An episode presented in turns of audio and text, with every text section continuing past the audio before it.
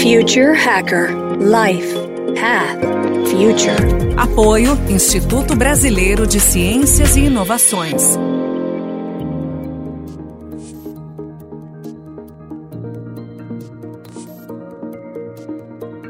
Welcome back, everybody. This is the second episode of Yair Yona for Future Hacker. Okay, Yair, uh, let's cover music, one of our passions. Yeah, music. Super. So let's talk about the music industry, specifically about the creation process. This mixture of, you know, putting your soul out there with whichever resources you find that produces sound and the techniques you learned or created over time. What's your view regarding the evolution of this industry? Music uh, has been democratized with the internet. So you don't need to depend on those big players choosing what you're going to hear anymore. You already have access to, to anybody that is putting herself, himself out there. When talking about this industry's evolution, I'd like to cover with you creation, distribution, consumption, and how you think these new technologies are affecting the chain. Okay. So, first of all, a very small topic, right? yeah, yeah, yeah. You have like five hours to spare because we... yeah, like you have three minutes to cover. Okay, but uh, let, let's be a little more specific. Okay, so we've been covering a lot the use of artificial intelligence in the creation process. You know, you, you read that people can get artists that are already uh, deceased and, and use artificial intelligence to, to create whatever it wasn't created before, but using the technique, uh, you can use artificial intelligence with sounds that maybe you can't really reproduce manually. Just just tell me what you think about the use of this type of technology in the in, in, the process of, of music creation. I think, like in, in the entire topic of the music industry is, and in other topics uh, in general, I mean, it's here. Let's make the best out of it, and I don't care Seriously, I don't care. If you can, if you can have John Coltrane playing saxophone in my songs, I'm gonna use it if it if it makes uh, interesting artistic value. You know, I don't care, and I think there's not much to talk about it here. As long as I'm not misbehaving or misusing something, you know, if I'm not hurting you, why do you care if I'm going to use my John Coltrane in my songs or not? You know, it's just another tool. It's just like a hammer. You can use it or not. Of course. I mean, you, you've given you've given technology. What an amazing present! Don't douchebag technology and make the best out of it. I really see life in a very very simple way in that sense. I mean, I can tell you that we can talk about how much being 40 years old and that I think that the younger generation is not really making uh, interesting music and they're not really, you know, they're not good and they're not using the instruments that they should be using. I mean, who cares? If you make great music and you have like gazillions of people who think that you light up their day, who am I to even have an opinion about it? You know what I mean? I mean, think about the, the generation who, who thought that people who love the Beatles in 62 are wackos and they should be expelled from school and they should only read the Bible every day. I mean, but instead they're listening to rock and roll, Chuck Berry, and, and the Beatles. It's generation generation differences. We need to see if it's something that doesn't create harm. Let's embrace it because you cannot anyway. You cannot change it. Do you think I'd, I'd prefer to have people making more music like Led Zeppelin? In a way, yeah, but who cares what I want? I mean, it's like there's natural evolvement of things. And there's room for everybody, right? You just said it yourself. I mean, you have democratized everything. I can literally create an album of me drumming on my belly after drinking beer, and there's going to be someone in the world who believe that it's interesting and worthwhile to listen to. Okay, super. There's really room for everyone. And how do you see the evolution of, of synthetic music. I mean, synthetic music. Yeah, I don't even know what it means honestly, but that, that that's when you you're just searching for it. At the end, is the just the use of more electronic, computer-made sounds. But I think it's just like artificial intelligence, right? It's just another tool. And the back to basics of just actually learning and getting an instrument and getting deep to that, at the end is going to be a market for everybody, right? So that's your line of thoughts, right? I'm not sure even that a market is, is the term that I use. I'd say that it's just a place for everyone. You don't need a market. I think the word synthetic sounds I'm not sure if a computer that produces sound is more synthetic than a guitar. They're both creating frequencies and vibrations, and it affects your your world of emotions somehow. I mean, you know, you know, you have uh, you can take like Charlie Patton, an amazing, amazing blues guy from the twenties, yeah, and you listen to it, and it sounds like awful. I mean, the recording uh, quality is awful because it's like 1925. I mean, they didn't have electricity. They had like a mouse running on a wheel to run the tape or whatever it was. And then you have like Radiohead, or you know, forget about Radiohead. You have like like experimental electronic musicians who create sounds out of water drops, you know, and they're both legit. And the person who will take both Charlie Patton and the music that you take from water and combine it into being the next Beatles, will win the lottery. That's it. That's all you need to do. You need to just invent the next sound to the world. That's what I believe. It's not that uh, creating old sounds is bad. I'm just saying that what I'm passionate about is like creating like the music that I would like to hear, but it's not existing right now. That's what guides me the most. So it doesn't have to be like revolutionary. You don't have to come up with. I can make it in with what you call synthetic sounds on the computer or drumming on my belly. It doesn't matter as long as it makes me move, and hopefully will make you move too. But first, I have to be moved. You know, it has to. It has to be entertaining me.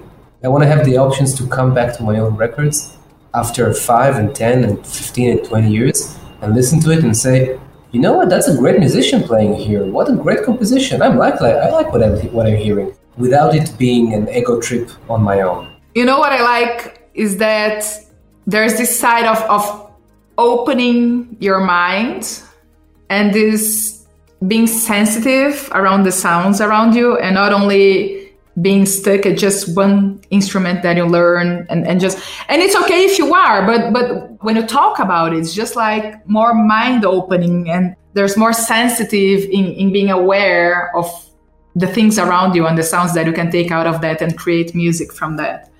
I mean i think um, i think that um, if i may i'll add another word about it before we move to the next question i think it's in music creation but not only music creation, it, it affects every field in, of life. If you've practiced your view of the world from a, an abundance point of view, you'll see abundance everywhere. You know what I mean?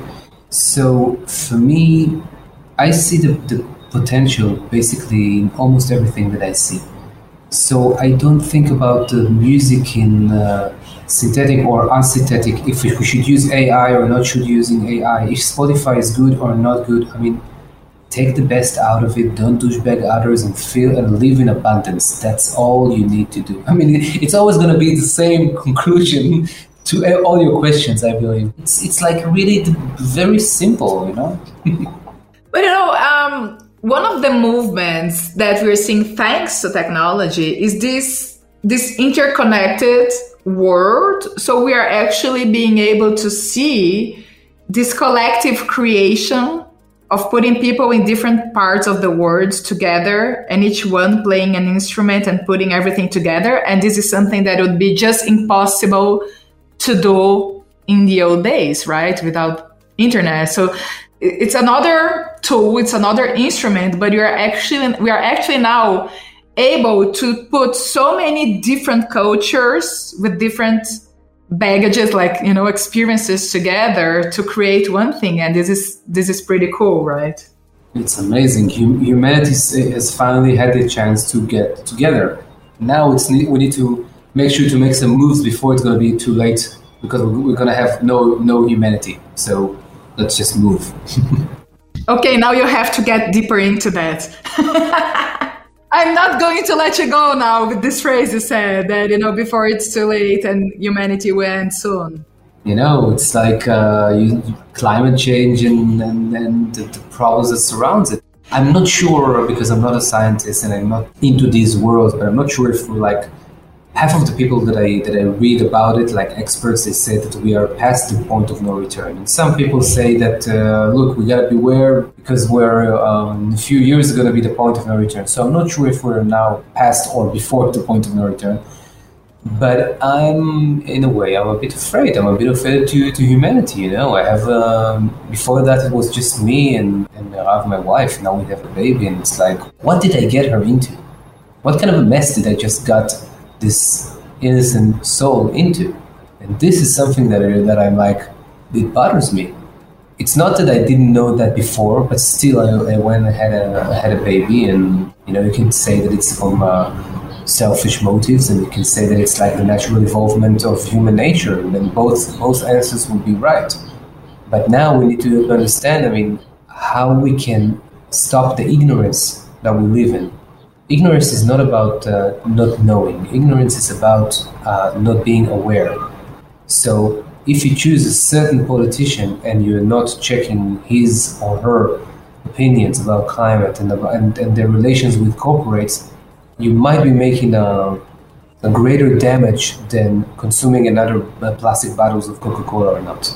You need to be aware of the stuff that you do. You need to be aware of what kind of waves are being created, the ripples that comes from every stone that you throw to the water.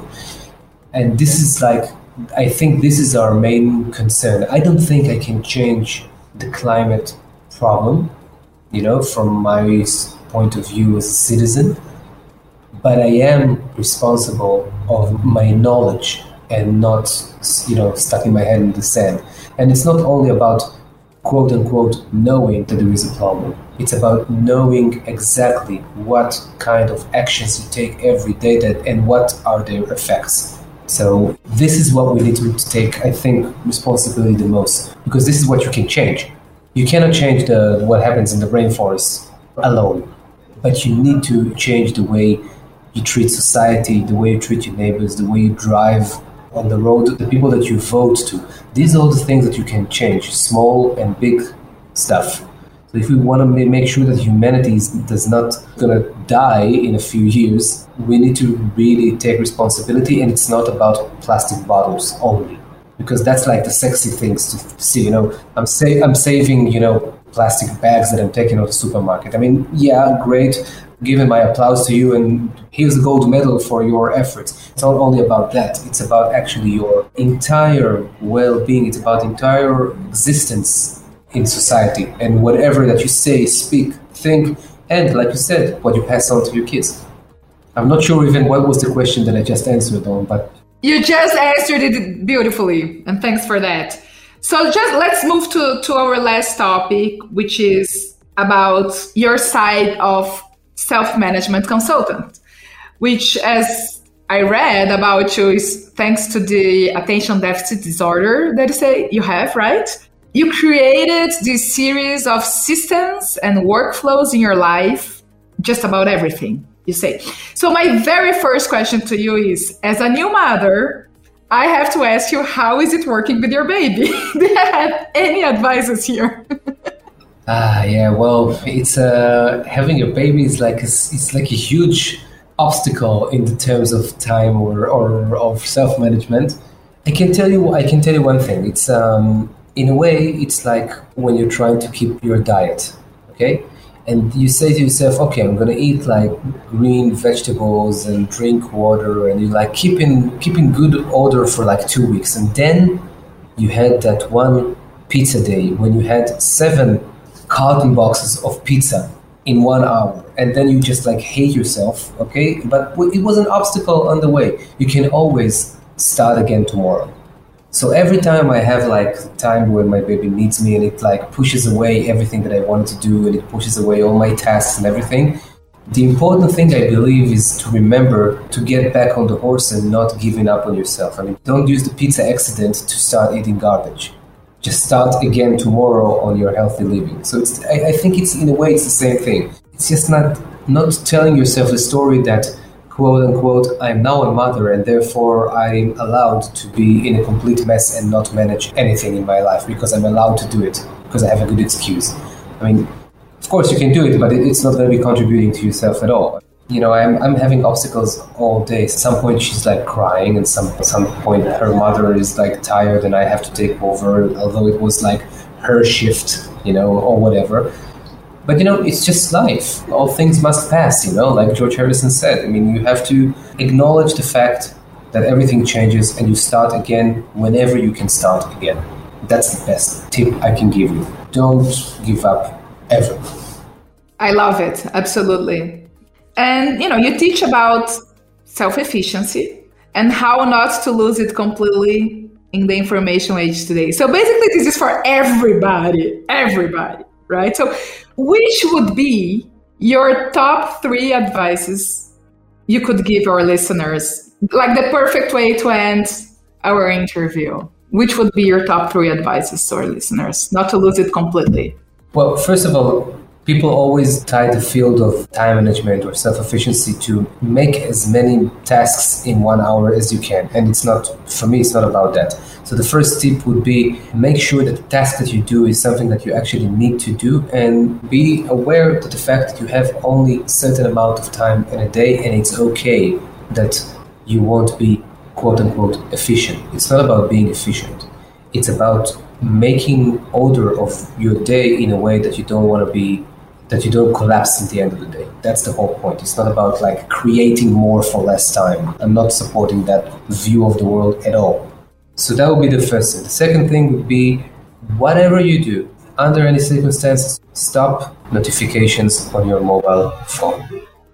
Like seriously, I mean, you have no idea, no idea, unless you stop your notifications and, and then you know, but you have no idea how much attention this thing takes from you.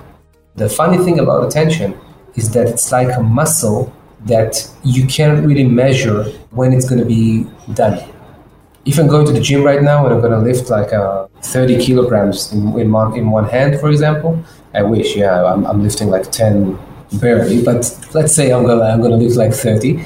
I know my limits. I cannot lift 40. I can lift only only 30, right? I know where, where my limit ends. So with attention, you don't know when your limit ends. It's going to build up tension in your body with lots of cortisol being spread around your body, and then it will reach the, the end of it. Then you will have no place anymore for anything, and then you will be have to lie down on the sofa for like three hours and, and rest. So I think that the second tip would be stop notifications and throw out of your device all the apps that are like time and attention consuming. Like put it in the end of the last screen of the phone.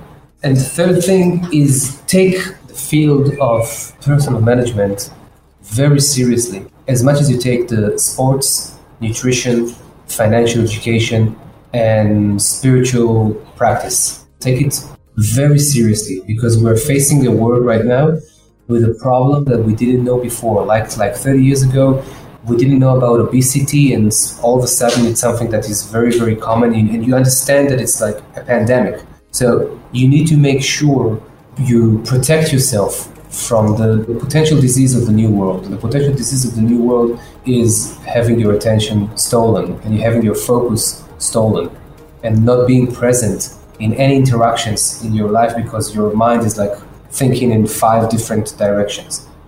So I think the third tip would be go and learn time management methods, learn how to arrange your tasks, learn how to build your projects because you need it for your own well being. Not because you need to be efficient, but in order to have a better life for your family, for your for yourself, for your kids, for your dog. That's great. Thank you so much for your time with us. Uh, Yair, if you have any final words to our listeners, it's your time. And if not, we are going to just let them hear a little more of your beautiful compositions. Thank you for having me here in this uh, great podcast. And I actually, uh, the idea behind this podcast is really, really great. And I'm, I'm super excited to, to be to be on it. And I think my last words would be what we said before don't douchebag people, and you'll be just fine. awesome. Thanks, everybody. Thanks for listening.